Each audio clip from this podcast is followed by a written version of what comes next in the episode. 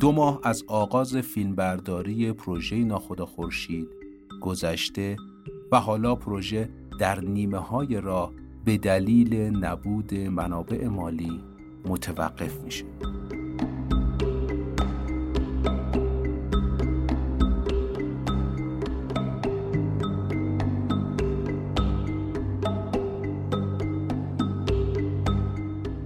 اسپانسر این قسمت از رادیو سانسور سیمیارومه. سیمیاروم مجموعه که خدمات روانشناسی ارائه میده. این پلتفرم مناسب کساییه که دنبال مشاور، روانشناس یا روانکاو میگردن که خیلی تو صف نگهشون ندارن و بتونن راحت وقت بگیرن بدون رفت آمد مشاوره آنلاین و تصویری داشته باشن. مشاوره در حوزه های مختلف خانواده، زوج درمانی، زناشویی، کودک و نوجوان، مهارت های فردی قابل دریافت در سیمیارومه. برای ایرانی هم که در خارج از ایران زندگی می‌کنن و دوست دارن پیش مشاور یا روانشناسی برن که بتونه با زبون خودشون یعنی زبون فارسی صحبت بکنه سیمیاروم گزینه بسیار خوبیه. برای دوستانی که خارج از کشور هستن می‌تونن با کارت های اعتباریشون هزینه رو پرداخت بکنن. شما می‌تونید با استفاده از بیمه خدمات سلامت روان هزینه ها رو پرداخت بکنید. یعنی برگه به شما میدن که بعدا شما می‌تونید هزینه رو از بیمتون دریافت بکنید. آدرس وبسایت سیمیاروم به همراه آدرس صفحه اینستاگرامشون رو در توضیحات این قسمت من قرار میدم.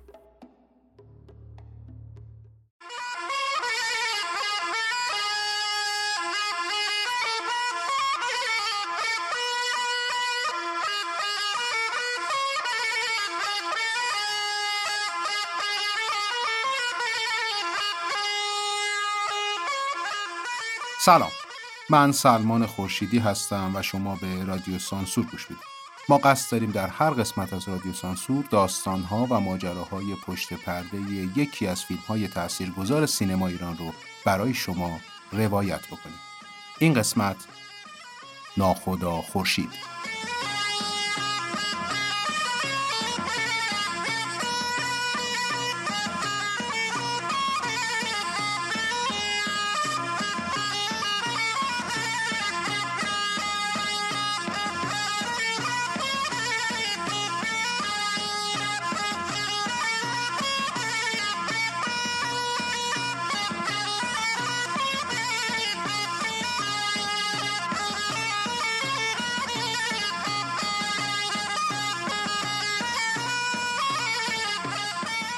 این قسمت رو باید یه جور دیگه شروع کنم. کمتر پیش میاد که چیزی خارج از ماجرای فیلم ها بگم اما این بار یکم فرق داره.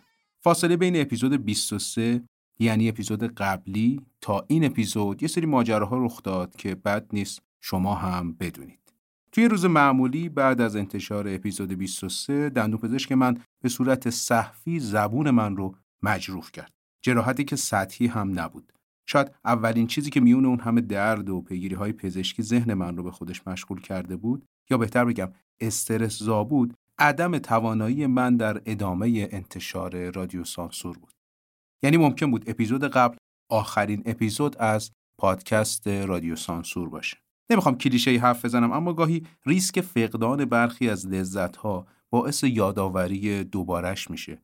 و حالا باید بگم بسیار خوشحالم که یک اپیزود دیگه هم تونستیم از رادیو سانسور تولید و منتشر بکنیم. همچنین از دوستانی که در جریان قرار گرفتن پیگیر شدن علل خصوص پزشکا و دندون پزشکایی که شنونده رادیو سانسورن و بسیار سفارش ها و راهنمایی هاشون به من کمک کرد. علل خصوص تشکر می‌کنم از دکتر محمد گرجی و خانم مینا حبیبی.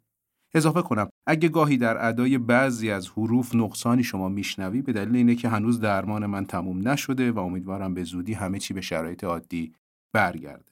یه خبر خوبم دارم که خودم بابتش خیلی خوشحالم و پایان اپیزود بهتون خواهم گفت. حالا بریم برای ناخدا خورشید.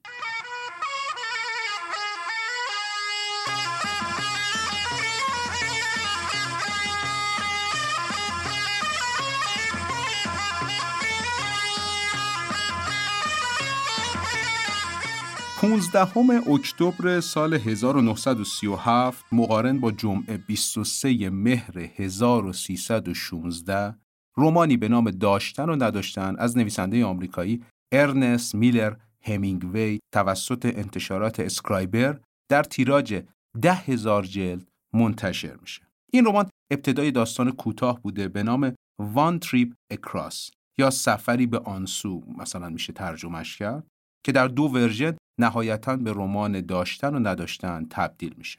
تو نسخه اول قهرمان داستان به وجود میاد بعد هم داستان کمی گسترش پیدا می‌کنه تا نهایتا به رمان داشتن و نداشتن می‌رسه. این رمان تنها اثریه که از همینگوی در دهه سی منتشر میشه بخش عمده زمانی هم که مشغول نگارش این اثر بوده در قایق شخصیش به نام پیلار بوده همینگوی این قایق 12 متری یعنی پیلار رو به قیمت 7495 دلار می‌خره. اسمش رو هم از اسم همسر دومش یعنی پاولین می‌گیره. پاولین بوده گویا پیلار صداش می‌کردن حالا چرا من از پیلار میگم؟ چون این قایق نقش مهمی در آثار همینگوی داره و به نوعی داشتن و نداشتن و برخی دیگر از آثار همینگوی مدیون زمانیه که روی آب و در همین قایق بوده. کلا کاراکتر خیلی عجیبی بوده. بسیار رها زندگی می‌کرده همینگوی. حالا می‌تونید برید مطالعه بکنید ولی زندگیش زندگی بسیار جذابیه. این رمان چندین بار به شیوه های گوناگون اقتباس میشه. اولین بار سال 1944 در فیلمی که کارگردانش هاوارد هاکس بوده که خب تغییرات زیادی هم در متن ایجاد می‌کنه هاوارد هاکس تبدیل به فیلم میشه. هاکس قبلا دوست همینگوی بوده و توی سفری که با هم روی همین قایق واسه ماهیگیری رفته بودن ایده اولیه مطرح میشه و نهایتا به فیلم تبدیل میشه. این نکته هم حائز اهمیته که همینگوی سر همین تغییراتی که ایجاد می‌کنه در متن بسیار از هاکس دلخور میشه دومین بار توسط مایکل کورتیس این رمان اقتباس میشه به فیلم با اسم نقطه فروپاشی که سال 1950 تولید و پخش میشه. سومیش هم کار دونالد سیگل هست که سال 1958 تولید میشه. البته که خب بعد از اون آثار بسیاری تأثیر گرفتن از این رمان آقای همینگوی. اما این ور دنیا در ایران این اثر بارها و بارها ترجمه میشه توسط آقای پرویز داریوش، توسط آقای رحیم نامور و دیگر مترجم اما سال 1365 این اثر اقتباس میشه توسط جناب آقای ناصر تقوایی با نام ناخدا خورشید مانا زنم و سه تا دختر با همین یک دست نون می‌خوریم اگه یه دفعه گیر چنگ شورتی ها بیافتم لابد نوبت ای یکی دستمه چه شده ای؟ چه بلایی سر دستت اومده؟ بریدنش کی بریدتش؟ شورتیا از شکلش خوششون نیامد بریدنش به همین راحتی؟ خستش درازه مالو وقتی که نون به حلال میخوردم نه خدا تو لنج رو دریا با یه دست چطور کار می‌کنی؟ هیچی. سرعتت فقط باید دو مقابل باشه. خب نه خدا حرف آخرتو بزن. نگفتی چند نفر؟ نه یازده نفر. سری پونست زیاده زیاده. اپه فیمان الله باشه قبول. پول چجوری میدی؟ هزار تا پیش. بقیهش هم وقتی سوار شدن. هزار تومن تو جیبت ها؟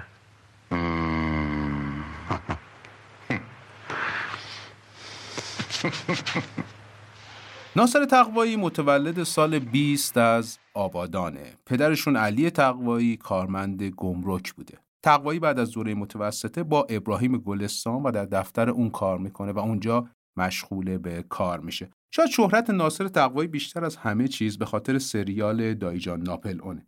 اما تقوایی غیر از دایجان ناپلون مستندها و فیلمهای بسیار زیادی رو توی کارنامش داره و پیش از ورود به سینما تقوایی در حوزه مستندسازی و ساخت و تولید برای تلویزیون ملی فعالیت می‌کرده.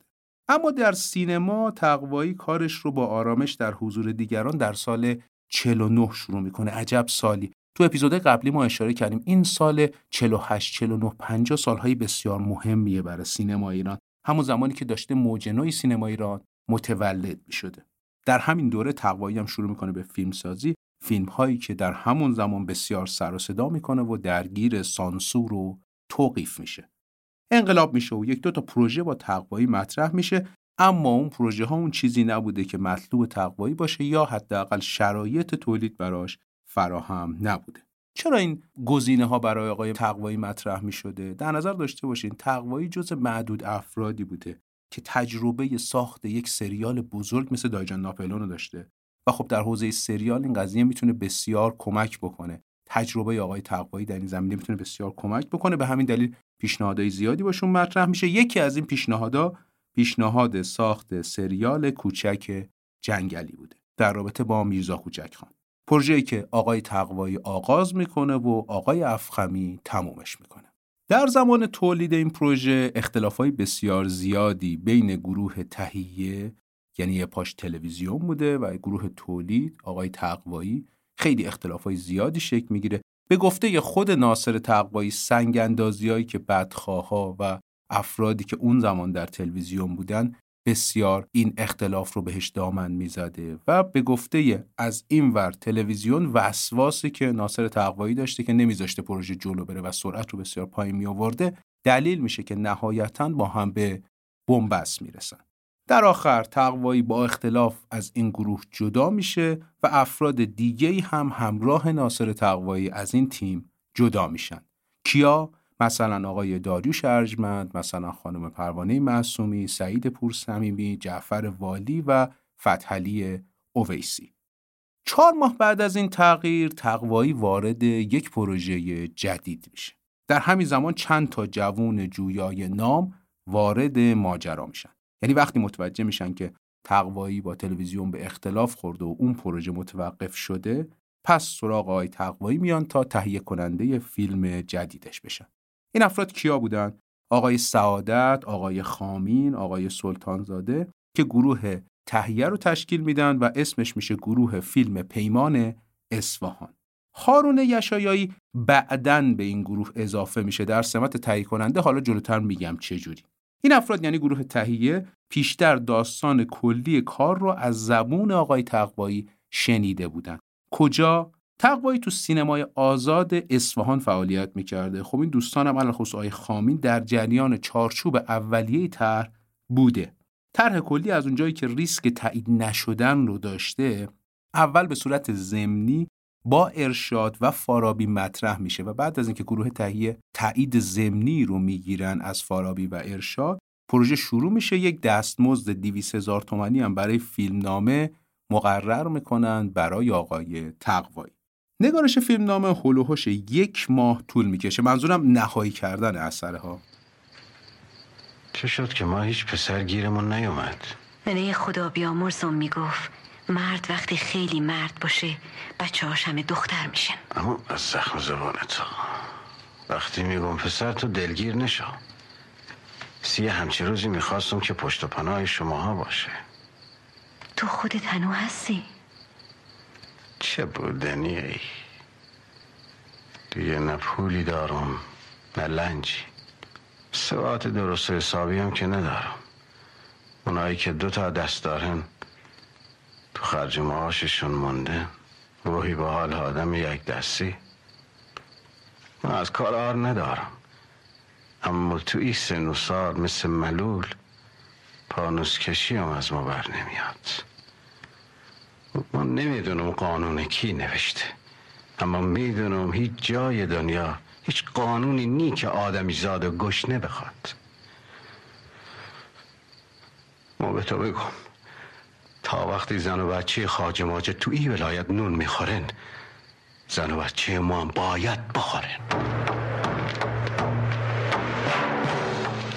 من تو اپیزود خواهران غریب یک کمی در رابطه با اقتباس و انواعش گفتم براتون. این فیلم هم از اقتباس های قابل توجه سینمای ایرانه. اگه نخوایم خیلی ورود پیدا بکنیم به قضیه اقتباس و بخوایم ساده بیانش بکنیم تقوایی شخصیت اصلی و همچنین انگیزه قهرمانش رو به درستی از رمان دریافت کرده و تبدیلش کرده به یک اثر بومی. در همین پروسه اقتباس تقوایی عناصری رو حفظ می‌کنه و عناصری رو حذف می‌کنه. چیا رو حفظ می‌کنه؟ مثلا یک دست بودن ناخدا مثلا اینکه ناخدا سرپرست خانواده است یعنی اساسا متأهله اینکه ناخدا فرزند دختر داره و چیزایی مثل این رو نگه میداره. یه سری موارد رو هم سعی می‌کنه که کمرنگش بکنه یا حذفش بکنه. مثلا همسر ناخدا در فیلم تقوایی بسیار کمرنگتر از رمانی هست که ازش اقتباس کرده. یا مثلا چگونگی از دست دادن دست ناخدا. یا بستر داستان که در کار همینگوی توی شهر داره اتفاق میفته و در کار تقوایی در یک بندر بسیار دور افتاده. این موارد رو تقوایی سعی می‌کنه در اثر خودش حذف بکنه. اما بگم از casting فیلم ناخدا خورشید. برای بازیگران مخصوصا نقش ناخدا خب کار بسیار دقیق بوده. گروه میگرده که بتونه کسی رو پیدا کنه که واقعا یک دست باشه یعنی یه دست نداشته باشه. اونایی که فیلم رو دیدن می‌دونن که ناخدا تو این فیلم یه دسته. و اگر هم ندیدین دیگه من نگم مثل همیشه. برین این کار بسیار پر اهمیت سینمای ایران رو ببینید توی اصفهان میگردن یه نفری رو پیدا می‌کنن که واقعا یک دستش رو از دست داده بوده به نام قباد. اتفاقا اهل جنوب هم بوده. ایشونو میارن پیش آقای تقوایی گریمش می‌کنن تمرین می‌کنن. آقای تقوایی هم بسیار میپسندیده. فقط مشکلی بوده که ایشون سواد نداشته. برای حفظ کردن دیالوگ ها بسیار به مشکل می‌خورن. پس قباد حذف میشه. بعد گروه آگهی میده. آگهی میده برای افرادی که یک دست ندارن که بیان تست بدن. بین آدمایی هم که میان گزینه به درد بخوری پیدا نمیشه که بعد میره سراغ یک گزینه ویژه. کی؟ آی داریوش ارجمند؟ نه هنوز زوده. میرن سراغ محمد علی فردین. با ایشون جلسه می‌ذارن طرح رو با فردین مطرح می‌کنن. فردین هم بسیار کارو میپسنده اما اون موقع ارشاد موافقت نمی‌کنه. با حضور محمد علی فردین در ناخدا خورشید. گزینه بعدی آقای علی نصیریان بوده. اون زمان داروش ارجمند از مشهد اومده بوده برای نقش سرهنگ. اما در تست گیریم وقتی تقوایی داریوش ارجمند رو می‌بینه میپسنده و میگه این ناخدا خورشید جالبه که ارجمند بسیار تلاش می‌کنه خودش رو به این نقش نزدیک بکنه. فقط تو یه مورد بگم برای اینکه بتونه یک دست کبریت بزنه در اون پلان هایی که می‌بینیم. بسیار تمرین می‌کنه که بتونه این حرکت رو خودش انجام بده و بدل جاش نگذارن. برای نقش فرهان اول میرن سراغ آقای سعید راد با حضور سعید راد هم ارشاد موافقت نمی‌کنه. بعد میرن سراغ آقای جمشید مشایخی. با ایشون صحبت می‌کنن قرارداد بسته میشه اما اون زمان آقای مشایخی داشته تو پروژه آقای حاتمی کار می‌کرده هزار دستان آقای حاتمی بسیار ناراحت میشه. مشایخی هم چک پیش پرداخت رو پس میفرسته و ایشون هم حذف میشه و نهایتا علی نصیریان این نقش رو می‌گیره. خانم پروانه معصومی اولین گزینه برای نقش خودش بوده که ایشون هم با افتخار میپذیره. این افرادی که گفتم اکثرشون افرادی بودن که گفتم سر پروژه کوچک جنگلی از اون پروژه جدا میشن و همراه آقای تقوایی میان. یه نکته دیگه هم در رابطه با علی نصیریان بگم که جالبه. توی اپیزود اجاره نشین ها من عرض کردم که قرار بوده ایشون توی این فیلم بازی کنه اما اون موقع درگیر پروژه ناخدا خورشید بوده و دلیل اختلاف و قهر چندین ساله آقای مهرجویی و علی نصیریان هم عدم حضور توی اون پروژه است. آقای فتلی اویسی اون زمان کارمند تلویزیون بوده و باید توی تهران سر کارش حاضر می شده به همین دلیل دائم در رفت و آمد بوده بین لوکیشن و تهران. به خاطر همین هم توی بسیاری از پلانهایی که ما نمای صورت آقای اویسی رو نمی بینیم عملا آقای تقوایی از بدل استفاده کرده. مخصوصا در پلانهایی که روی آبه خیلی از پلانهایی که از پشت یا مثلا نمای پا و دست و اینا رو بینیم همش نماهایی که بدل فتلی اویسی توی اون کار استفاده میشه. خیال می‌کردم حالا حالا ها اینجا موندگار باشی. دیگه کاری ندارم اینجا. تا کی با شندرغاز دلالی می‌خوای زندگی کنی؟ خسته نشدی؟ کار بهتری سراغ داری؟ آره هستی؟ نه. شانس فقط یه دفعه سراغ آدم میاد. چه کاری هست؟ چند تا مسافر رو بفرستی اون طرف. تو به میگی کار بهتر. یه عمر کار من دلالی یکی فرق بکنه. تو چند سال اینجایی با اوضاع این طرفا بهتر آشنایی؟ من دست بر غذا اومدم اینجا. تو چشم اهل محل تبیدی یعنی جزامی. هیچ کی جرأت نداره حرف بزنه با ما. تبیدی سیاسی مگه از خاطی شما؟ انقدر از ماها میترسن از سیاسی ها وحشت ندارن. اینا دستچین شده ها هستن؟ گل سرسبد لاتلوفرا. فکر یه نفر دیگه باش سرهنگ. ناخداهای اینجا با غریبه کار نمی‌کنه یکیشون با تو کار می‌کنه. آدم لجبازیو هر شگردی که بلدی بزن. رازیش کن. اومدیم و قبول نکرد. این روزا هر کیم مرز فرار می‌کنه لابد یه ربطی به قتل نخست وزیر داره. صحیح. کار من ربطی به سیاست نداره. اینو امنیتی ها باید باور کنن نه من. حالا کی هست این مسافر؟ دو ستایی چاقو کشا با خود من. این گدا گشنه ها خودتو تو درد سر ننداز. اینا جورت فرار ندارن. تا حالا تو جزو گدا گشنه ها نیستی؟ از دفعه اولی که شکمم سیر شد. اینا اگه جرأت فرار داشتن این همه سال تو تبیدگاه نمی پوسیدن تو نمی‌فهمی. تو تبعید نبودی هیچ وقت. اما تمام عمرم تو تبیدگاه ها گذشته. اینا از همون روز اولی که رو خشت افتادن عشق خال کوبی داشتن. اما حالا به ته دنیا رسیدم. اینجا ایستگاه آخر تو تبیدگاه ها گزینه اول فیلم برداری آقای زرین دست بوده. یعنی گروه میره اول با آقای زرین دست صحبت می‌کنه اما باش به نتیجه نمی‌رسن و پیشنهاد میشه آقای مهرداد فخیمی و با ایشون قرارداد میبندن. آقای فخیمی فیلمبردار کارهای بسیار مهمی در سینمای ایران بوده و ما تا حالا در رابطه باشون صحبت نکردیم. مثلا چریکه تارا مثلا مرگ یزگرد حاجی واشنگتن مرد عوضی و بسیار کارهای ارزشمند دیگه در کارنامه مرداد فخیمی به عنوان مدیر فیلم برداری هست. آقای فخیمی تا قبل از انقلاب در کنار عباس کیارستمی، بهرام بیزایی و خود همین آقای تقوایی آثار گوناگونی رو تولید می‌کنن. آقای تقوایی یک مستندی داره که یکی از معروفترین و بهترین آثار ایشون هست به نام اربعین فیلم بردار اون مستند هم همین آقای مهرداد فخیمی بوده. خود فخیمی میگه که بیشترین تأثیر رو در سینمای ایران از بهرام بیزایی و از تجربه کار کردن با ایشون داره. مرداد فخیمی بزرگترین چالش تولید ناخدا خورشید رو کمبود منابع و ابزار حرفه‌ای می‌دونه. اگه بخوایم بیشتر وارد جزئیات بشیم مثلا سکانس وداع ناخدا و همسرش به دلیل همین کمبود نور و امکانات اونجوری که باید و شاید در نمیاد. به همین جهت بعدا سکانس های شبی که می‌خواستن بگیرن چون نور کافی نداشتن و این سکانس ها رو با یک تکنیک در روز می‌گیرن و تغییراتی در شرایط فنی دوربین ایجاد می‌کنن تا شبیه نماهای شب بشه با استفاده از این تکنیک بعد از اون سکانس ودا بقیه سکانس های شب مطلوبتر در میاد و آقای فخیمی و آقای تقوایی از خروجی راضی ترن اگه بخوام بیشتر از جزئیات کار آقای فخیمی براتون بگم و بیشتر وارد جزئیات کار و دقت نظرش بشیم مثلا نشون کار رو با چند فیلم مختلف فیلم برداری می‌کنه. منظورم فیلمیه که در دوربین قرار می‌گیره و صحنه های شب رو با فیلم های برند آکفا می‌گیره. و صحنه های روز رو با برند فوجی. حالا چه اهمیتی داره اصلا اختلاف استفاده از برند چون اونایی که فیلم بردار تخصصی هستن و با این فیلم ها کار کردن می‌دونن که رنگ قالب توی مثلا برندها با هم متفاوته.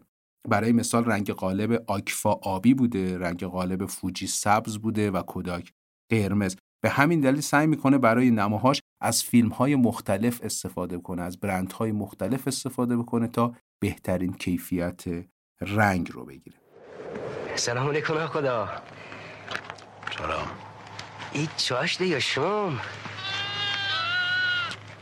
چه شده؟ چیکار داریم؟ هیچی خیره مربوط به لنچ چه شده لنچ؟ هیچی کرایش میدی؟ تو امروز زور چه خوردی؟ چاشت یا نجسی؟ می‌دونم خلق تنگ نا خدا با ما تندی نکن ما با تو نونون مچ خوردیم. تو عرقچین از سر بوهای خودتان ور میداری. با تو ما همیشه رو راست بودم. هیچ وقت شده تا دست تنهات بذارم؟ تو این 20 سالی که با تو رفیق بودم؟ این روزها از کجا میگذرونی؟ حمالی. فرمو می‌برم. اوزیرا میفروشم. مدتی هم شما فانوس می‌کشم. چه گیر میاری؟ والا خدا. این روزا هیچ جای دنیا کاری نی که مزش کفاف زندگی تو بده. پا کدوم گور میاری میدی بالای نجسی تن لش؟ آه؟ زهر مار اول برای انتخاب لوکیشن های تقوایی با مرداد فقیمی مدیر فیلم برداریش و یکی دو نفر از بچه های تولید میرن جنوب. میرن اول بندر لنگه بعد بندر کنگ. می‌بینن و همونجا رو میپسندن. اما خب امکانات تو اون مقطع بسیار در اونجا محدود بوده. امکانات اولیه ها مثلا تلفن نداشتن باید شبها می‌رفتن مخابرات تا مثلا بتونن با تهران تماس بگیرن. یا مثلا بنزینی که اون time اونجا بوده بنزین کاملا سهمیه بندی بوده در اون سال و بسیار محدود می‌تونستن از سوخت استفاده بکنن. یه time ایی برق کلا نداشتن و خیلی شرایط سختی بندر کنگ اون زمان داشت. اگه بازم بخوام از کم بودن امکانات بگم مثلا صحنه هایی رو هم که فیلم برداری می‌کردن نمی‌تونستن ببینن. باید می‌رفتن بندر عباس اونجا یه سینمای قدیمی بوده همونجا می‌تونستن فیلم ها رو ببینن. بعدا اواسط تولید تازه یه دونه آپارات portable میارن که توی تنها مسافرخونه کنگ می‌تونستن راش ها رو ببینن بعد فیلم برداری و خب این خیلی شرایط سختی رو به وجود میاره دیگه. اگه از لوکیشن ها بیشتر بخوام بگم لوکیشن قهوه خونه هم مثلا خود ناصر تقوایی با دستای خودش درست می‌کنه. یه بارم آب بالا میاد این لوکیشن خراب میشه دوباره خود تقوایی همین لوکیشن رو می‌سازه و بقیه لوکیشن ها با همین دقت نظر و وسواس کار میشه. الان دیگه متوجه شدید احتمالا که ناصر تقوایی بسیار جزئی نگره و خیلی با دقت سعی می‌کنه که عناصر صحنهش رو با همدیگه به اصطلاح چفت بکنه. اما افسوس که هیچ کدوم از لوکیشن هایی که توی ناخدا خورشید استفاده شده در بندر کنگ الان موجود نیست.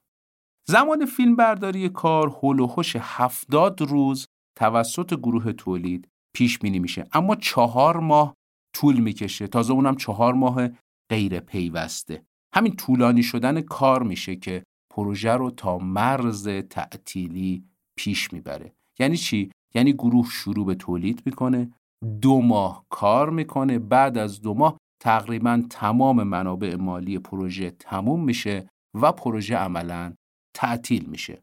این تعطیلی دو ماه طول می‌کشه و بعد با ورود آقای یشایایی به تیم که شرکت پخش ایران رو داشتن ایشون ورود پیدا می‌کنن به پروژه و منابع مالی جدیدی به پروژه تزریق میشه. بعد از اون دو ماهی که آف بودن دوباره دو ماه دیگه کار می‌کنن تا نهایتا پروژه با چهار ماه فیلم برداری و در کل در شیش ماه بسته میشه خب ناخدا با این وضعی که داری حاضری بری سفر؟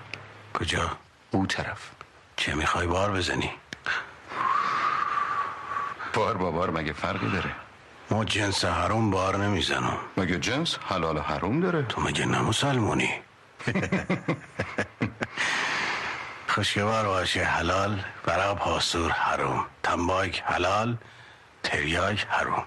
زغال حلال چویی شکر. دنیا عین خرگوشه. نصفش حلاله و نصف دیگهش حروم. آدم چی؟ آدم. بردنش حلاله یا حروم؟ با گذرنامه. بی گذرنامه. کجا می‌خوان برن؟ گفتم که او طرف. کجای او طرف؟ هر جا که دلت خواست.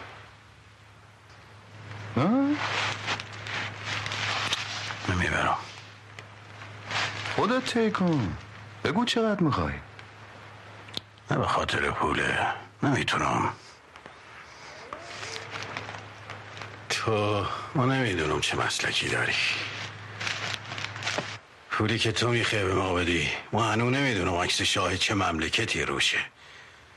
اما اون بینواهایی که زندگیشون سپردن به دست تو لابد چند تا آدم بیکار بدبختن که دنبال یه لغم نون می‌خوان از وطن برن آواره غربت بشن. وقت تو به ما میگی ببرم پیادهشون کنم تو یکی از این جزیره های وسط دریا جایی که نه او هست نه آبادی؟ نه نه نه نه نه خدا نفهمیدی. این سفر بهشت تو خیال اونا. تو میگی ما ببرمشون جهنم؟ نفهمیدی نه خدا هیچ کلکی تو کار نیست. نه بگو کجای او طرف؟ دوبله این کار کار استاد منوچهر اسماعیلیه. توی پرانتز بگم اگه به دوبله و تاریخ دوبله ایران علاقمندین من توصیه می‌کنم پادکست سینماتوگراف رو هم بشنوین. با تمرکز بر دوبله اپیزودهای بسیار جذابی رو در رابطه با دوبله در ایران و دوبله فیلم های خارجی تولید می‌کنن آقای منوچهر اسماعیلی خودشون به جای ناخدا خورشید هم گویندگی می‌کنن. ایشون به لحجه جنوبی آشنان چون همسر ایشون بوشهری بوده. و حالا جالبه بگم که پدر همسر آقای اسماعیلی میشن پسر رئیس علی دلواری. به همین جهت ایشون بسیار اشراف داشته بر لحجه های جنوبی و خودشون هم یه تایمی در آبادان و اهواز و خرمشهر زندگی کردن. خود آقای تقوایی هم که جنوبی بوده و کاملا تسلط به لحجه داشته. سر همین قضیه لحجه هم بسیار سختگیر بوده و با آقای اسماعیلی دقیقا به اون لحجه ای که مورد نظر آقای تقوایی بوده می‌رسن. ناخدا خورشید در پنجمین دوره جشنواره فیلم فجر اکران میشه. سیمرغ بهترین بازیگر نقش اول مرد به آقای داریوش ارجمند می‌رسه.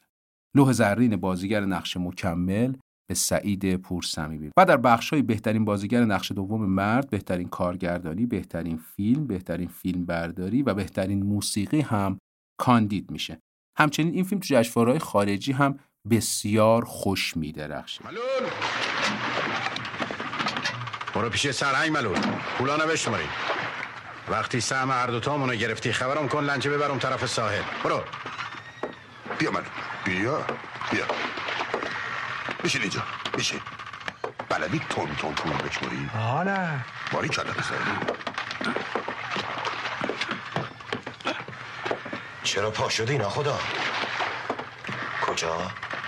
باز تو چه خواب و خیالی هستی تو؟ کشتن تو؟ نه پسر کن یه چیزی بخورم. ما گشنمه حالا. باری کلا خوب فهمیدی همه جور پول تو اینا هم اینا که می‌بینی؟ صد تومنی خودمونه. اینا هم روحیه هم هر چی از این صد تومنی های خودمون هست اول جدا کن بشماریم باشه؟ باشه.